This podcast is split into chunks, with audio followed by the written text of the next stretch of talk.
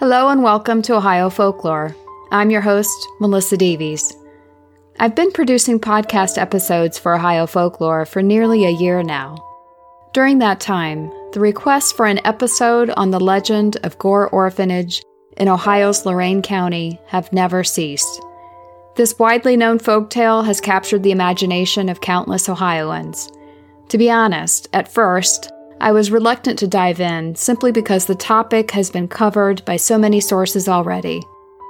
But when the interest among the listeners just kept rising, I decided to give in. I was glad to find real depth to this story and a unique angle I think you'll appreciate.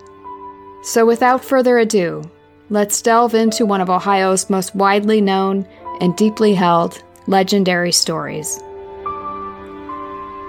Let's explore the legend of Gore Orphanage.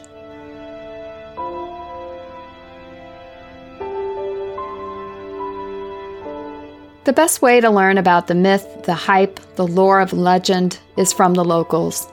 During my research on this episode, I had the great fortune of connecting with two such men. Each were born in Lorain County. Each grew up hearing the tale of a remote and densely wooded location haunted by the spirits of tortured children. For many youths growing up in Lorain County, it's a kind of rite of passage to sojourn there. Some with curious minds rally a group of their closest friends to traipse through the deadened leaves and fallen branches. The braver among them wait until after sundown, when the night insects come alive and start their calling. Many kids are brought by older siblings looking to prove their mettle and some, I'm sure, enjoy watching the youngest among them trying to prove they're not scared, despite their rapid breathing and trembling voices. The first local we'll hear from is Ryan Lawrence. He graciously shared his own story of a trip he'd made with a friend during their teenage years. So I don't know if you know how how it looks when you go down there, but so it's it's in the middle of nowhere, right? Like Gore Orphanage, there's a road called Gore Orphanage Road, and it dead ends because there's there's like a an out bridge, and it's been out for years. Since I've gone down there, there's been a road closed sign there. I started driving down there like maybe eight years ago, so it's been closed forever. It's it's really hard to get down there. So when you're finally down there, there's like a fork in the road, and it goes down into this down by this uh, lake. There's like a little bridge that's um got no railings or anything, and it goes over a little river that comes off of that lake. I went with one of my friends who's from Pittsburgh, and um so we drove out that way, and it's it's like about about a half hour drive from my house. We go and find it, which it's actually kind of hard to find because there are some road closings down there that haven't been addressed in years. Um, so we finally get down to the little valley area where it's at. As we're driving down there, there's a big open field before you get to the the bridge part, and there was probably at least a dozen cop cars with their lights on um, across an open field right by where this was, and we had no idea there was even a road over there. And huh. I stopped my car. I turned, I pulled down my uh, windows, and there was no sound. It was silent. It was so odd and eerie. So we go to check our phone, see if there's something going on. Both of our phones are dead. Well, not dead, but they're they have no service. So we're like, okay, this is weird. We go down to where the bridge is, and there's no service down there either. And we're like, this is odd. So she freaks out. of course, we start hearing a siren um, nearby, and we're like, okay, like we should probably head out because you know I don't know if this is you know private property. So we head out and we don't see any vehicles that have a siren. And then we go back and look to where that field is, and all those lights are gone that huh. we saw five minutes before. And then we didn't get our phone service back until we got out of that area completely. And I called my one friend that had an experience himself, and it was he was like, "Dude, are you serious?" And I'm like, "Yeah." Yeah it was pretty uh pretty creepy and I had been down there a couple times already. Like I, I had been there maybe three times before that, and I didn't have any experiences that were odd per se.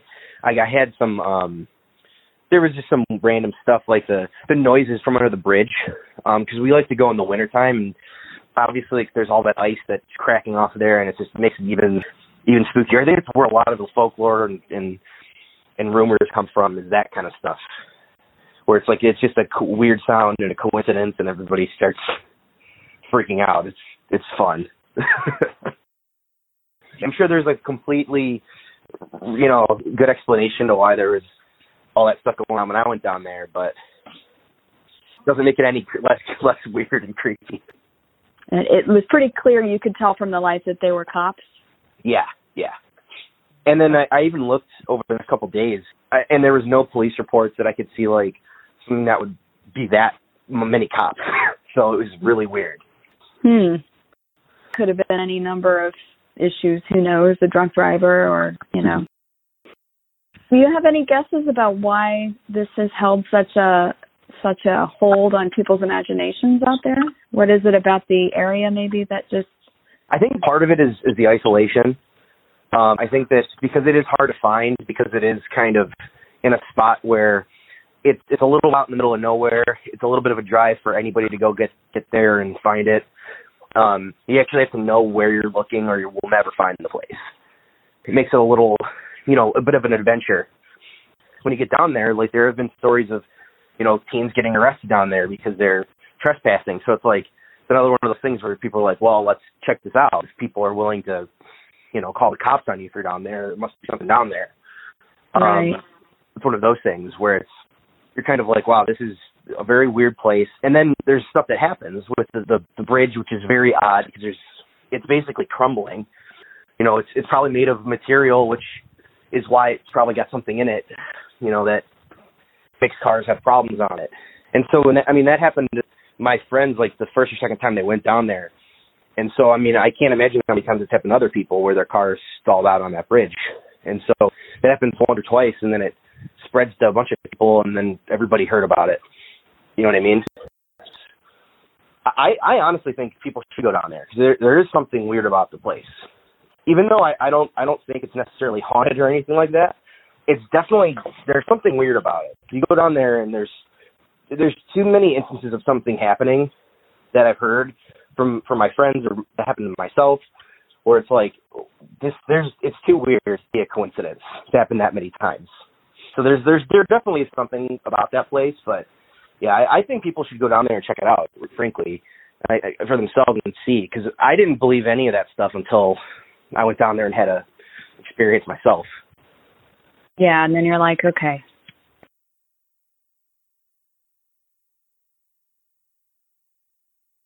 Ryan's story gives us a taste of what it feels like to explore this hallowed ground for ourselves. There's something about being young that keeps a natural curiosity alive for these kinds of quests. Our next guest, Eric Deffabaugh, starts by describing his experience of having gone to Gore Orphanage with an older brother when he was only 11 years old. Do you remember when you first heard the story, or were you pretty young? Yeah, yeah, I was 11 years old. Uh, my first memory of the story. Uh, I have older brothers. I'm actually the youngest of seven, so I have a Wow. number of older siblings.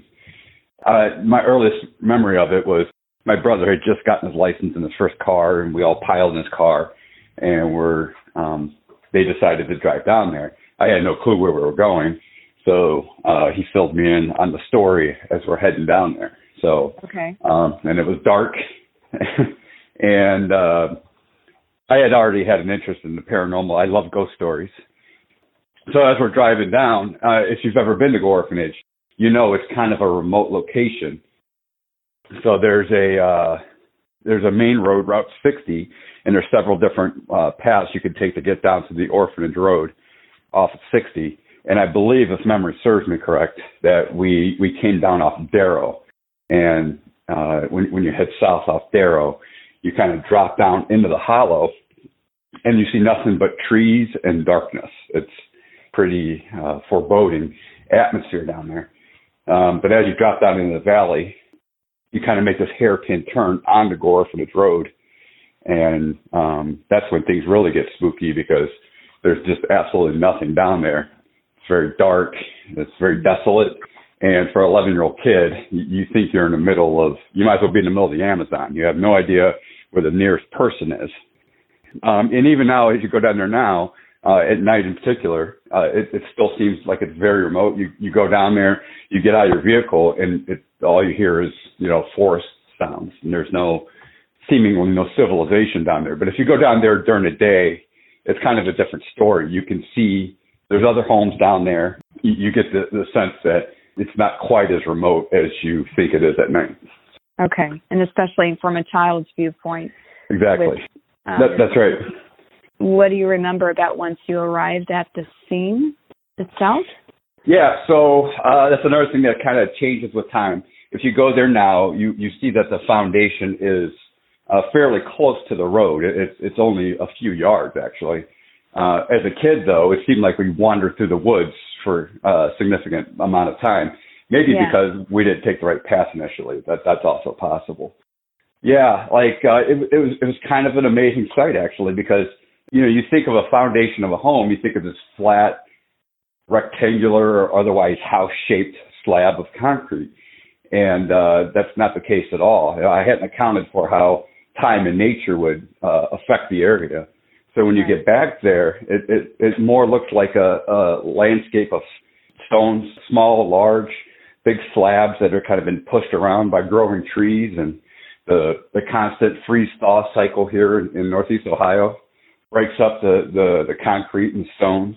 And uh, the hundreds of thousands of visitors over the years uh, also has its uh, toll things have been moved about, and it, every time I go there, there's something different. I, I went there just a few weeks ago, and there's a there's a big pile of like looked like someone was starting to have a, a large bonfire there in the center of the foundation.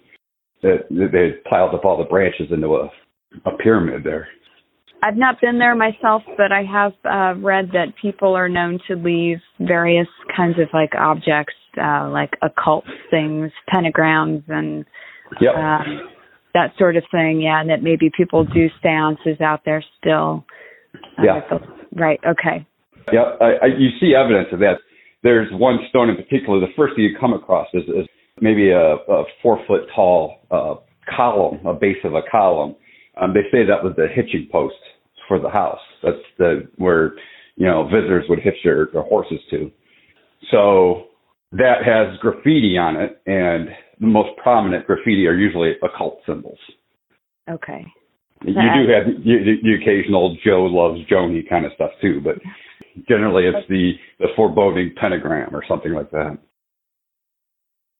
So the, the, the gentleman that has since retired, uh, I, I won't say his name. He used to be stationed down there. He was a park ranger, and he was a bit of a prankster. So one of the one of the uh, legends that you hear is when you go down there, you leave your car, you head into the woods, and then when you come back, you find little small children's handprints on your car. Uh-huh.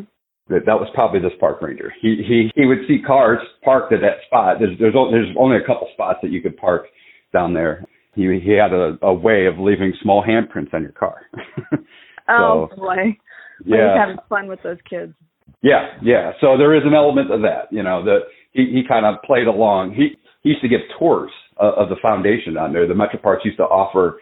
Um, they had their own little bus, and they they'd take you down there, and they they would kind of help you separate the fantasy from reality down there. So, and th- this gentleman was the the guide for these tours. He, he had been on the property for quite some time. He's seen his share of things, but he's less inclined to uh, attribute that to any kind of paranormal activity. He's very much a skeptic, but he, he was also a prankster. So, and that's kind of a very popular uh, tourist area, you know, a destination for kids and adults. Um, you run into people of all ages down there, um, but very, very common to run into groups of teenagers down there who bring their girlfriends down to scare them. So that that all fits what I've been gathering uh, so mm-hmm. far. I'm, I'm glad that I'm on the right path here. Um, do you have any thoughts about what you hope happens with the area in the future? I know it's in a it's a park now. It looks like. Right. Yeah, there there are plans to make it an actual park. Uh, that's part of the reason why the the Metro Parks tried to throw a wet blanket over the whole uh, paranormal aspect. There, there actually there's a couple trails on the property already. The little the small trail takes you to the foundation that actually continues further back, and you reach the river, and then it goes down along the river. And their plans are eventually to actually have that as a uh, a remote uh, segment of the park system. So that's the plans of it. And once the Metro Parks gets, it's a done deal. It, it'll probably never see private hands again. That's probably a good thing. Oh yeah, no, it uh, with the river, uh, the Vermilion River there is is very scenic. When you think about the location of Gore Orphanage in particular, is there anything that you think really captures the people's imaginations for for so long? Um, and I know you mentioned it's just a palpable feeling yeah. that you have. Well, it's a it's very close to home. If you if you grew up in this area, Lorain County, Erie County, into Sandusky even. Um, so it's an excellent story for one, um, but it's so close. One person tells the story to the next person, and the next person tells it. Some details get left out. Some details are exaggerated to ridiculous proportions. Um, so that that always that that's you know, obviously very common. You deal with folklore. That that's very common in in any story that's like a local legend. So the story gets better or worse depending on your perspective uh, as generations go on. Um, so the, like the original stories that I heard had some basis to reality, but a lot of it was just stuff that kind of evolved over the years.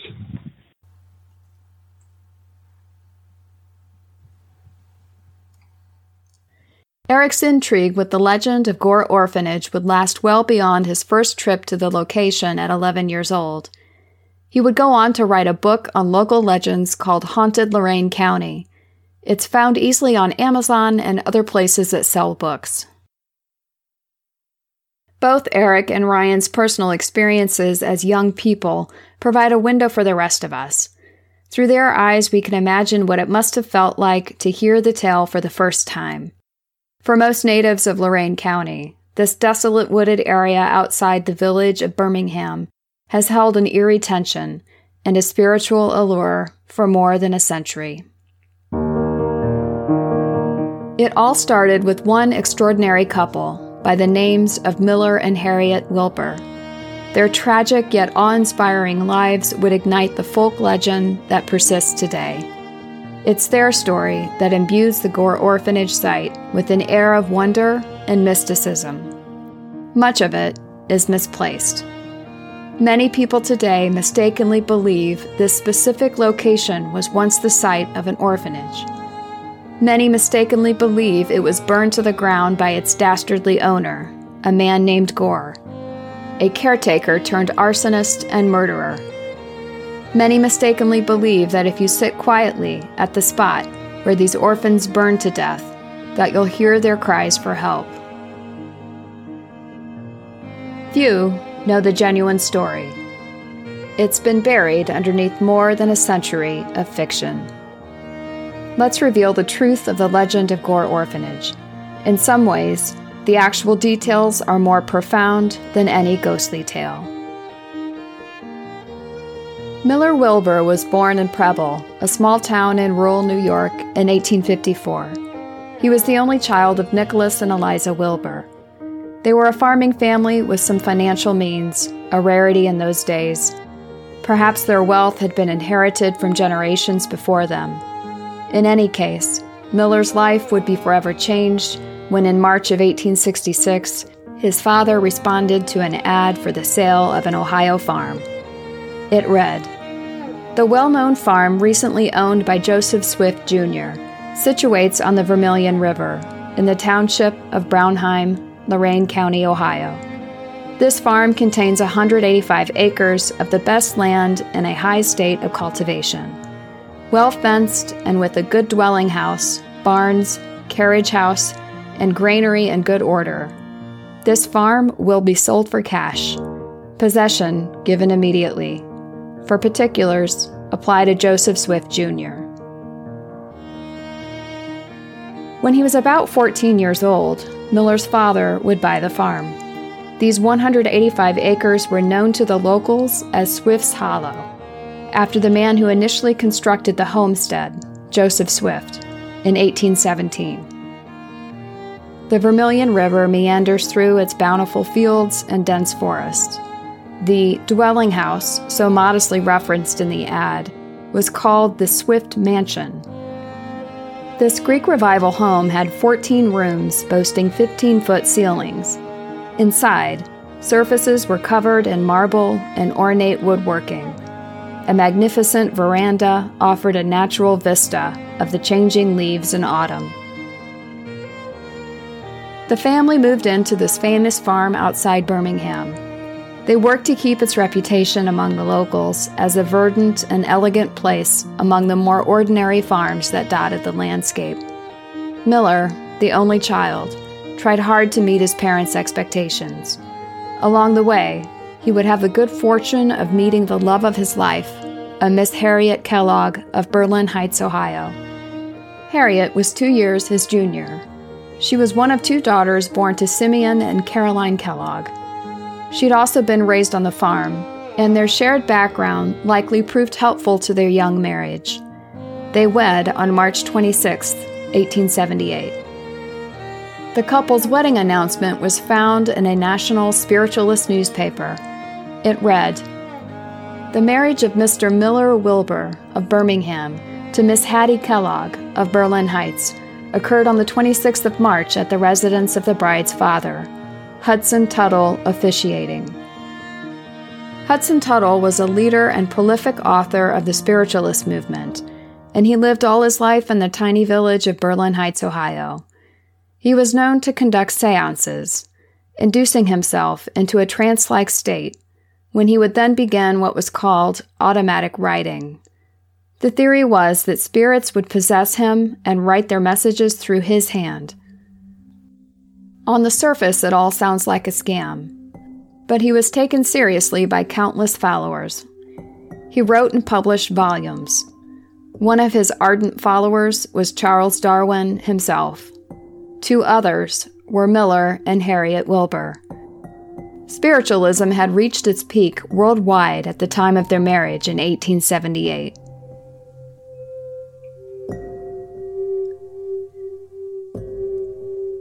Many of you may have heard of spiritualism. For those who haven't, let's consider a brief summary. Its impact is felt yet today in our collective folklore and history. Its primary belief is that our deceased loved ones live on in spiritual forms. These spirits continue to advance and develop well beyond our human capacities. And even more to the point, these spirits have the ability and inclination to communicate with us, the living. Spiritualists devote their lives to sensing the spirits among us. Their goal is to make contact with them. This way, the living can better themselves. They believe they can learn the nature of God through communication with deceased loved ones. While these beliefs may seem outlandish to many, they encapsulate much of our society's current obsession with ghost hunting, Ouija boards, and reality show psychic mediums. Today, many view these practices with much skepticism. In decades past, spiritualism was a full fledged religious movement. It had adherents all over the world, numbering in the millions. It remains today, in far fewer numbers, with communities in the US, Canada, and the UK. In the late 1880s, Miller and Harriet Wilbur counted themselves two among the millions that actively practiced the religion. Harriet had been born and raised in Berlin Heights. Who knew such a tiny Ohio village would serve as a hotbed of spiritual activity in the late 19th century? No one could guess that the energy would spread toward Swift's Hollow.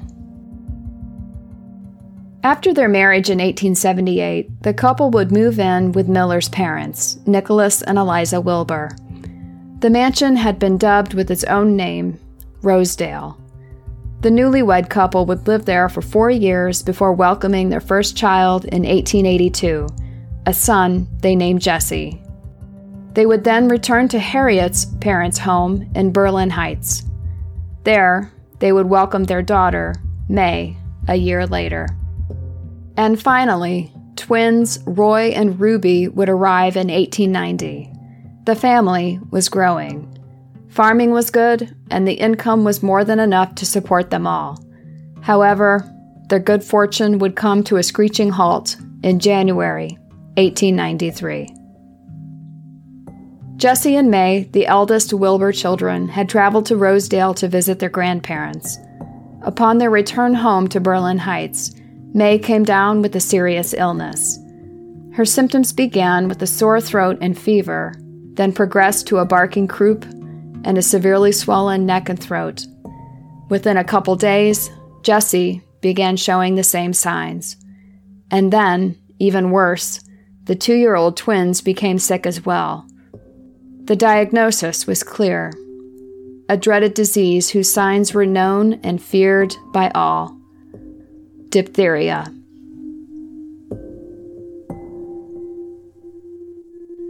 The highly contagious bacterial infection proved fatal for many, especially children, whose immune systems were fragile.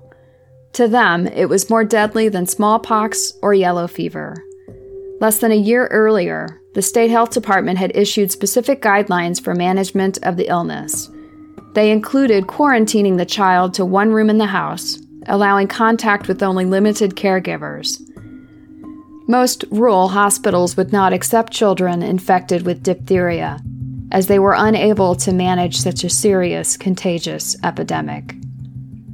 The infected child's room at home was to be stripped of all unnecessary items on which the bacteria could settle. A large sign was to be placed on the front entrance of the home, warning all who would enter. For especially virulent homes, a police officer was to be stationed outside at all times, preventing others from entering. Under no circumstances were healthy children to enter an infected home. The victim's bedding and eating utensils were to be kept separate from the healthy members of the family. Children who were lucky enough to survive the disease had to remain under quarantine for weeks after recovery, as they remained contagious. Those who died from the disease, which were many, were not given a public funeral. Only a sealed casket for small private gatherings was permitted by the state. A common home remedy for the dreaded disease was to pour equal parts tar and turpentine into a tin cup and then heat it to boiling. The sickened child was then to breathe in the fumes until he coughed up the mucous membranes that were filling up his throat. Many died despite attempting this method. Two year old Ruby would be the first of the Wilbur family to suffer that fate. She succumbed after only a couple days of the illness on January 13, 1893. Her older brother, 11 year old Jesse, would be dead the following day. An article was published in the Sandusky Daily Register four days later, detailing the saddest of circumstances for the Wilbur family. It acknowledged the deaths of little Ruby and Jesse and expressed hope that the two remaining children, May and Roy, might yet survive. May had already been suffering from the symptoms for a week, and physicians had hoped that she might pull through. The entire community had been made aware of the family's plight.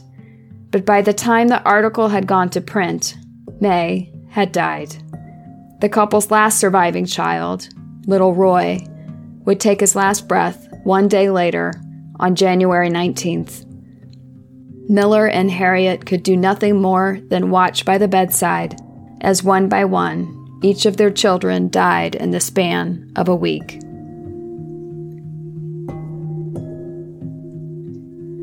Most of us can't even imagine the pain of losing one child.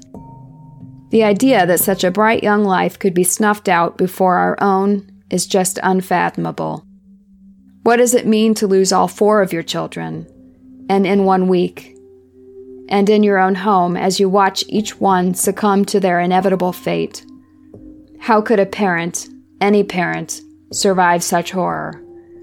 How could a marriage endure the immeasurable pain and grief that would haunt them for the rest of their days? This is where faith came to save them.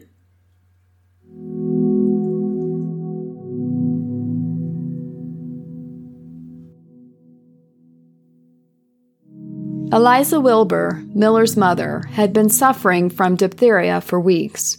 Come early February, Miller and Harriet returned to Rosedale. It was less than two weeks after burying their children in a large family plot in Maple Grove Cemetery outside Vermilion. The couple would live in the stately mansion once more to care for his ailing mother. What sustained them was their ardent belief that while their children's physical bodies ceased to be, their children's spirits remained in their midst. Miller and Harriet retreated to their faith and held fast to the knowledge that their children had grown into advanced spiritual beings. As Eliza began to improve, the couple began holding seances regularly within the home. On some occasions, professional mediums would be invited to lead the ceremonies. Friends, extended family, and community members were encouraged to attend. The Wilburs evangelized their message of life beyond the veil. It was these first occasions when townspeople would put on their best hiking boots to traipse out into the wilds of Swift's Hollow. Fighting swarms of insects and no doubt getting lost a few times along the way, they would eventually arrive full of excitement, anticipation, and a healthy dose of fear. Such feelings are well known to those who sojourn to this site yet today. Few have any clue that they're partaking in a ritual that's repeated itself countless times for more than a century.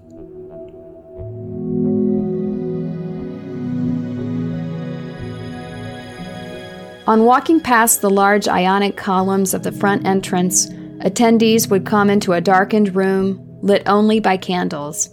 Soft, spiritualist hymns would be hummed low, in unison, when all had arrived, the outside doors were locked tight, sealing out the influences of the outer world. All present then gathered in a circle, joining hands. Soon, one or more of them would enter into a trance like state, offering their bodies to the spirits roaming freely in their midst.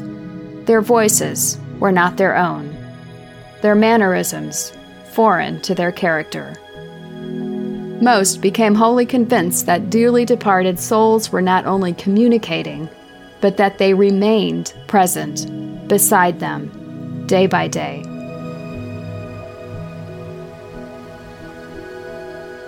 Eliza had quite fortunately survived her bout with diphtheria. However, she would die after only six years, in 1899, there at Rosedale. Funeral services were, of course, held in the home and officiated by none other than spiritualist leader Hudson Tuttle. The entire Wilbur family and their sprawling, elegant estate were now known for the mystic spiritual practices. Miller and Harriet would go on living another 37 years. Some of that time would be spent there at Rosedale. What sustained them was likely the promise of connecting with their deceased little ones. These seances would continue until the sale of the property to the Light of Hope Orphanage, sometime around 1903. No one could predict the evil and very earthly forces that would grow next door to where the mansion once stood. The Light of Hope Orphanage was a nonprofit organization that claimed to offer safe haven to orphan children. It had about 100 children in their care at any given time. The orphanage's property abutted Swift's Hollow to the north, although the organization owned Rosedale and all its property. Once it became unoccupied, the mansion fell into ruin and decay, leading further credence to its reputation as a haunted house. In those days, in the early aughts, rumors began to swirl about the orphanage's abuse of children as they forced them into long hours of labor in the fields. Some children were reportedly starved or fed spoiled meat. School attendance was only permitted when the weather was unsuitable for work in the fields. Many children were allegedly beaten, and some were believed to have disappeared without a trace.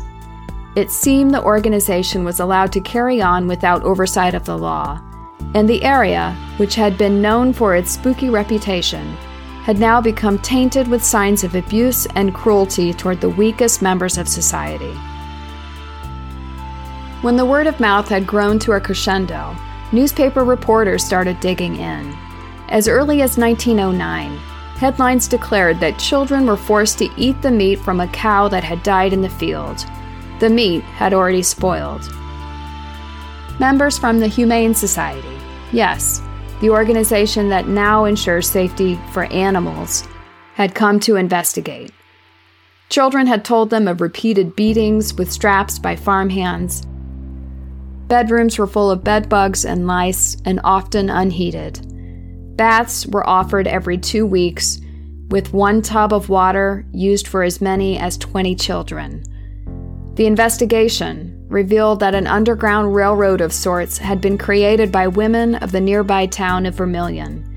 They assisted in the escape of a number of children from the horrid place. Some were eventually adopted by these same women.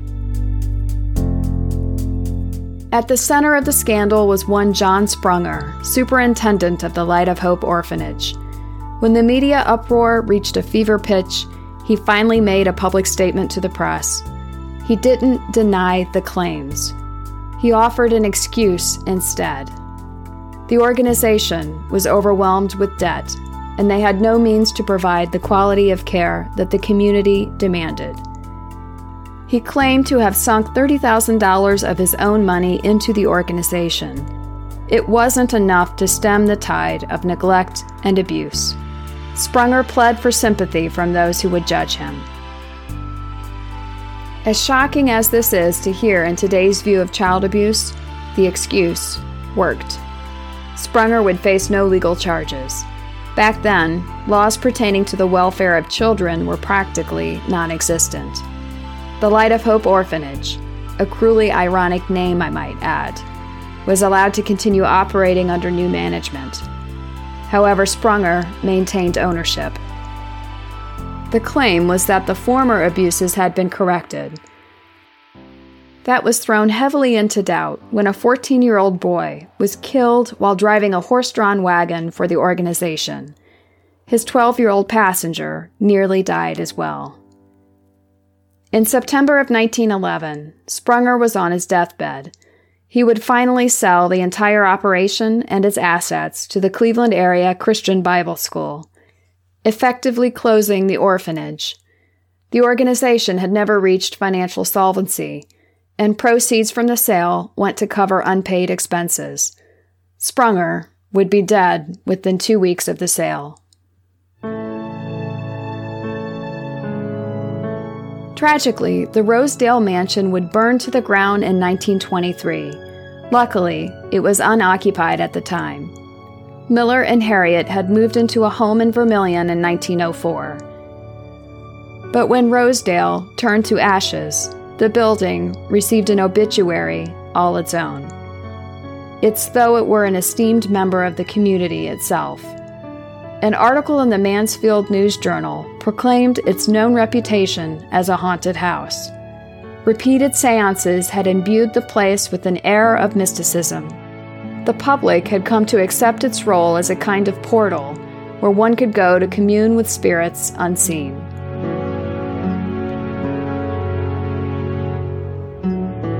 After the fire, Miller and Harriet would continue living in their modest home at 856 State Street in Vermilion.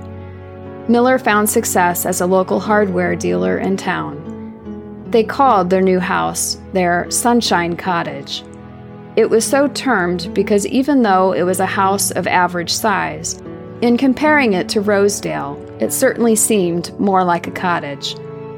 Harriet was known to continue her seances there as well. Her nephew was once quoted in a letter saying of Harriet, quote, But after her loss, which would have caused insanity in many a mother, if Aunt Harriet received even a tiny bit of comfort from her belief in spiritualism, I am glad for her. There was never anything more unusual in her experience than hundreds of authenticated present day ESP happenings. Aunt Harriet was never a witch, was never a medium, and despite her admitted peculiarities, was so generous that it took 77 listed cash bequests in her will to satisfy her generous nature.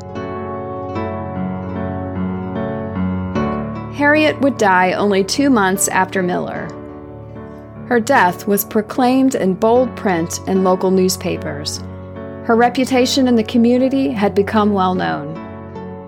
Her funeral was, of course, steeped in spiritualistic practices. Obituaries in local newspapers made mention of the tragic loss of all her children and how her grief ignited her passion for spiritualism. Harriet would go on making converts from beyond the grave. One of Harriet's final acts, however, had nothing to do with spiritualism. Before she died, she had the presence of mind to update her will in the two months since her husband's death. In sum, their total estate was worth about $35,000. She had listed dozens of separate individuals as beneficiaries. Most of them were close friends and fellow spiritualists. The Ohio Spiritualist Association alone would receive $1,000. However, the bulk of her estate went to establish a trust fund for the crippled and poor children of Vermilion and vicinity. It was to be known as the Miller and Harriet Wilbur Trust Fund. Undoubtedly, the disaster that became known as the Light of Hope Orphanage left a mark on her. Clearly, she felt a need to try to right the wrongs she had witnessed through countless years of children toiling in the neighboring fields. This dying wish would ultimately go unfulfilled. The trust was never enough to cover the expenses of such an endeavor. Eventually, the probate court ordered all assets and property of the estate to be liquidated to cover the unpaid expenses.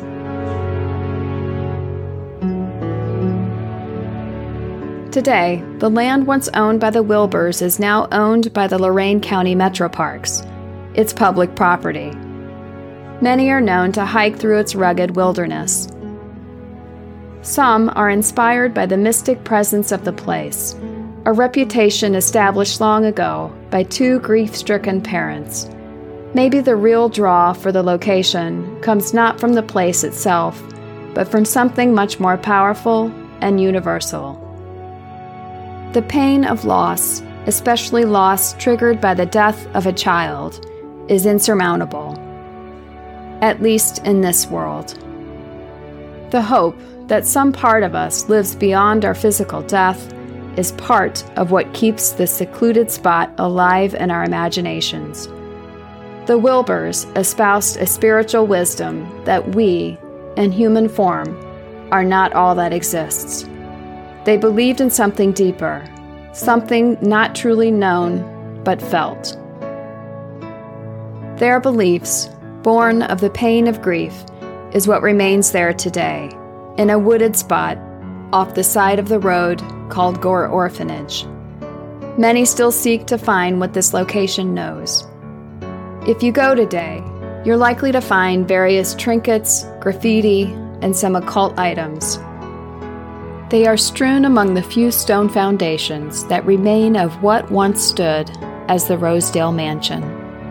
Locals and tourists alike are still known to conduct seances there. Some claim to conjure spirits of forlorn children, some claim to hear their tortured cries.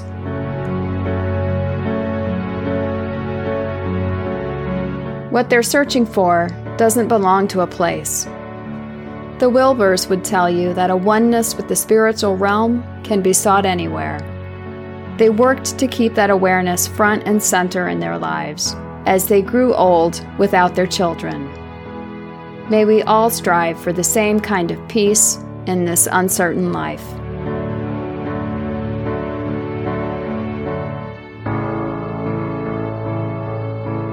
This concludes today's episode of Ohio Folklore. I hope you've enjoyed listening to this legendary story of Gore Orphanage. If so, please rate, review, and subscribe to Ohio Folklore on your chosen podcast platform. You can also find Ohio Folklore at ohiofolklore.com and on Facebook. And as always, keep wondering.